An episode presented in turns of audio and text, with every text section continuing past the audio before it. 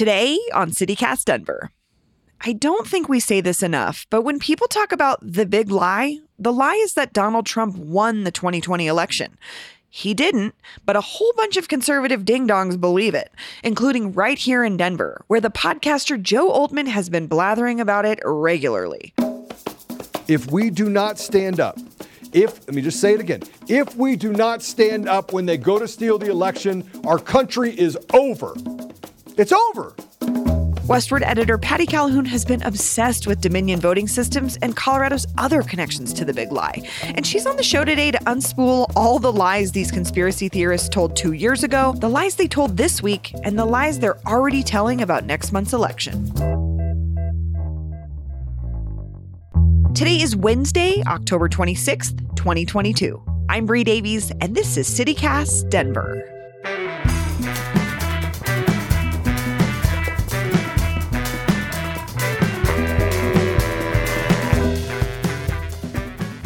Patty Calhoun, welcome back to CityCast Denver. Thanks. So, two years ago, when Donald Trump was trying to challenge the 2020 election, uh, a little known Denver based company called Dominion Voting Systems became the focus for a lot of conservative conspiracy theorists. And, Patty, before we talk about this coming election, can you briefly explain how Dominion Voting Systems became this, like, sort of household name across the country? Dominion is originally from Canada and they moved to the US and to Denver about almost 20 years ago. And ironically, their office was, and you, I can't actually tell if they're still there, in the old spaghetti factory, a less threatening and perhaps less smelly place is hard to imagine. But so they're right in the heart of downtown, and I knew they were there because I've walked past the office a few times. So all of a sudden, right after the 2020 election, you start hearing whispers of concerns that there were some problems and Dominion was rigging the system. Now, Dominion does provide services for 28 states across the country. They have a couple different systems that they use. There have been very few complaints about any of them. Most Colorado counties use Dominion. They were in Atlanta, they were in Pennsylvania. Uh, they actually are not in some of the areas where there were complaints, but Early on, all the complaints suddenly started focusing on Dominion.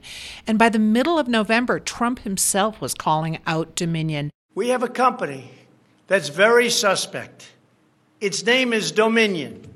With the turn of a dial or the change of a chip, you can press a button for Trump and the vote goes to Biden. What kind of a system is this? You heard the drumbeat, and it just got louder and louder. And conspiracy theorists are passing it on. And they're blaming not the county clerks. Well, some of the county clerks, I'm sure they said, were in cahoots with Dominion.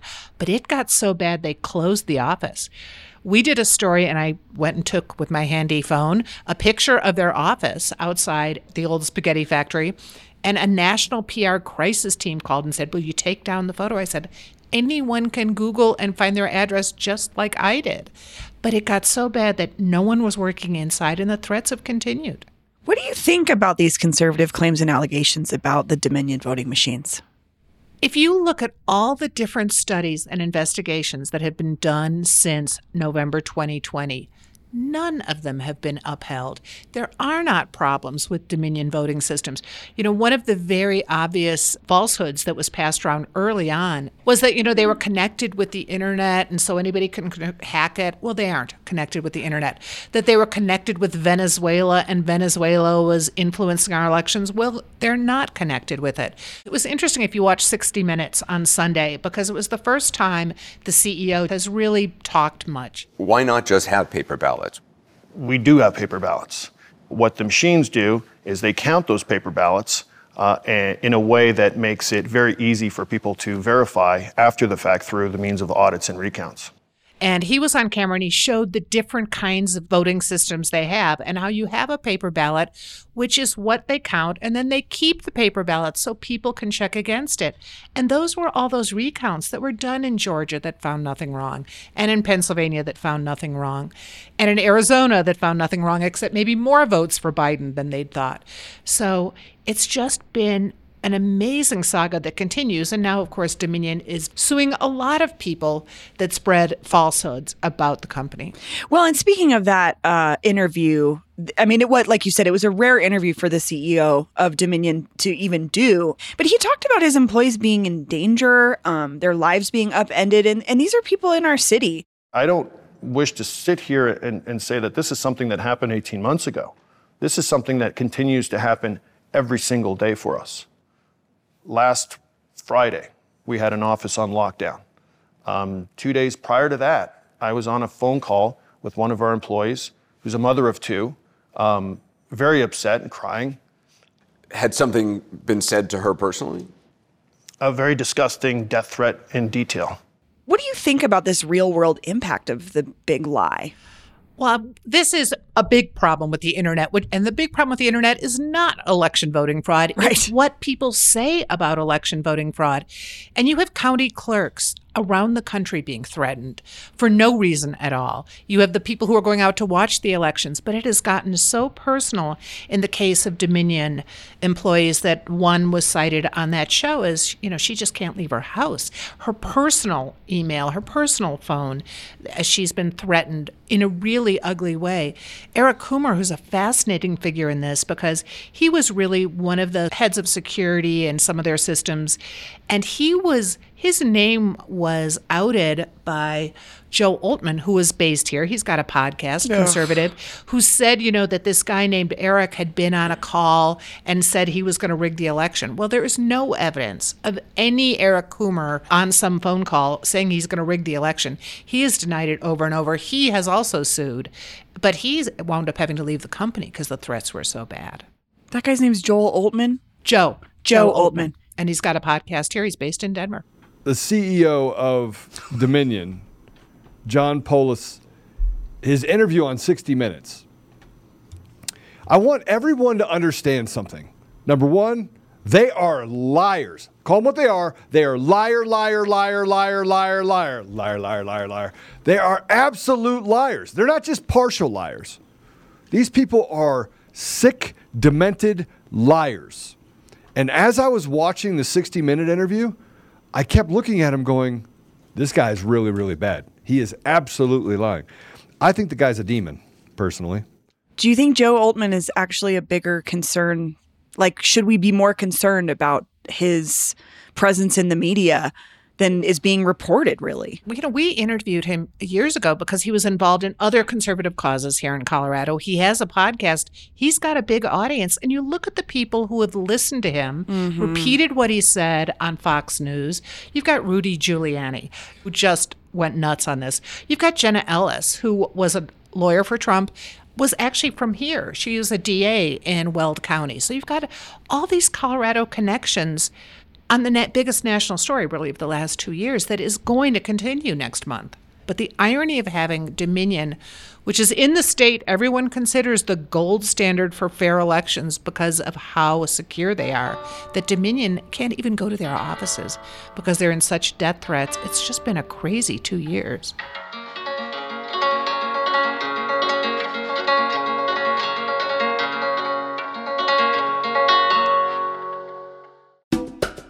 This episode is brought to you by Pinemelon, the farmer's market delivered. Pinemelon is a next generation grocery delivery app that partners with over 200 farmers, ranchers, and producers in Colorado to help make fresh, locally sourced foods available to the Denver community at fair prices. Get high quality meats, eggs, and dairy from small local farms, fresh baked breads from local bakeries, and more, as well as all of your favorite pantry staples. Best part is, Pinemelon offers same day delivery to Denver and soon Boulder within a two hour window, no subscription necessary. Save time in your busy schedule and get fresh and healthy groceries delivered right to your door. Join the movement and support local today. Use promo code CityCastDenver for $75 off your first delivery at pinemelon.com. That's pinemelon.com. Patty, how do you, or what do you think about how Dominion has handled themselves through this whole situation? So back in November 2020, you know, you start hearing these drum beats against Dominion around the country. And I perked up when I said, said they're a Colorado company. And probably by middle of November, right as Trump is attacking them, You go online and you see every day they are putting up a defense. Here, here are the facts. And we've followed that and updated our own stories oh, for a couple of weeks. So you could find the information, except the odds are the people spreading the rumors don't care about reality. They don't care about the truth. They don't care about debunking. You know, they were fanning the flames and getting followers. And we saw what happened then January 6th. I mean, that was the outcome of a lot of this election rigging. Well, you're making a good point, though, Patty, which is like you can present all of the factual information that you want. And if folks don't want to hear it, they don't hear it. I mean, I think about this Alex Jones case with the Sandy Hook families. Like, that ruined people's lives. On top of their children being murdered, this man waged a campaign of totally false information. And it didn't it didn't i mean the people were like we are real. We are not crisis actors. It didn't matter. It's like this like toxic thing that i don't know. I have a hard time even understanding Well, folks adding- that buy this garbage. Adding insult to injury, true Oh, insult. I mean, imagine you've your lost your, life. par- you've lost your child, these parents, and they have to deal with Alex Jones making up these things. And of course, we saw that happening in November, December, and then January when all of a sudden people are storming the Capitol because they think the election was rigged. When meanwhile, a lot of the clerks who were doing the recounts, they were Republicans. Look at what was happening in Georgia, where you had Republicans say, the president called me to ask me to fix the election. I mean, it was a, an extraordinary time that sadly is not over. okay um you mentioned the lawsuits patty there's there's a lot going on there what do you what's next what are we looking at We're looking at a lot of lawsuits that could set some precedents. You saw what happened with Alex Jones, who is being held liable for the Sandy Hook shootings because of what he said on the radio. And you're looking with Dominion at their lawsuits against Fox, against Joe Altman, against a lot of people for broadcasting what he's what Dominion says were known falsehoods. And one of the First Amendment attorneys on that CBS show said, This is a really good case. The First Amendment does not protect you from repeating falsehoods or making up falsehoods, which is also the case. And I, I'm thinking again about the Alex Jones case. Um, do you think that these suits could have any real impact on on stopping these conspiracy theories? I don't know if you can ever stop conspiracy theories. What you can do is you can stop allegedly legitimate news outlets like Fox News from repeating falsehoods. And Fox News seems to have learned a lesson from this if you've watched what's going on. But other people can go underground, they can spread them other ways, and it gets really pernicious. Before we go any further, I do want to say this. We are winning, and there is a high probability that what happens on November 4th is going to lead us into, or excuse me, November 8th, is going to lead us into something very, very serious. I want to I want to say say this to you because there's been people out there talking about it, and they go, Joe, you're not supposed to go on the streets when they steal the election. That's what they want us to do. So let me just put it out there. Let me just tell you right now. I'm going to go stand in the street by myself if I have to.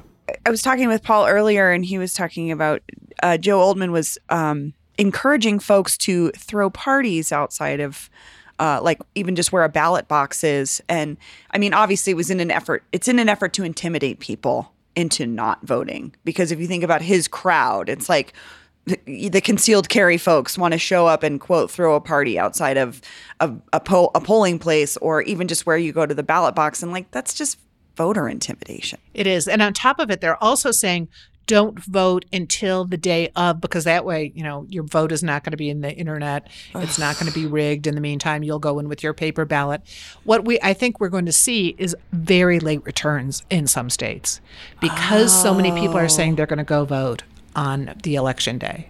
So, in your eyes, what are the lessons that could be learned from this Dominion situation, and what should we be watching for in the next election? One thing we should do is support our county clerks and people who are volunteering. And we should, whenever we hear, hear something that sounds strange, see if we can get into it. And you need to stop misinformation wherever you find it, whether it's on the left, whether it's on the right. So if you hear something that sounds funny, ask about it. Challenge it. Just and no matter those- what, go vote. Patty, thank you so much. Oh, my pleasure. And a friendly reminder that the midterms are now less than two weeks away. So join us tomorrow when I sit down with Denver's clerk and recorder Paul Lopez to talk about all the work his office is doing to secure our elections from wackadoos like Joe Oltmann. Don't pay attention to Twitter and Facebook as your primary source of information or the plethora of talking heads that you're going to see on TV or what, you know, so and so said on the street or at the water cooler or on a break, right? If you need information, hit us up. And here's what else Denverites are talking about. Yesterday, I told you that Welton Street Cafe has a new location for 2023. And now, more good news for Five Points. Coffee at the Point is reopening and soon, maybe as soon as mid November.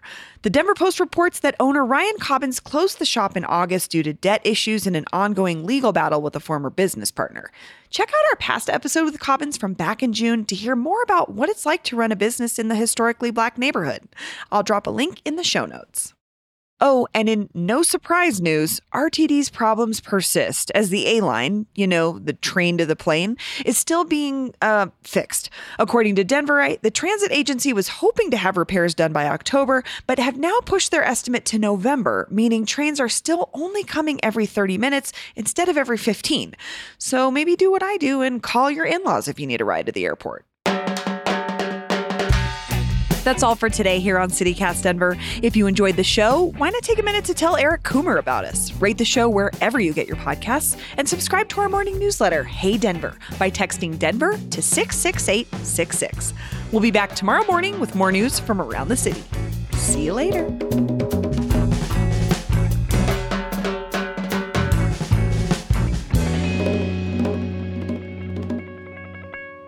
I was going to say Joe Altman, but I was like, I don't want to be attacked by Joel Oltmann trolls. That sounds like my worst nightmare. I'll let Kyle Clark have that one.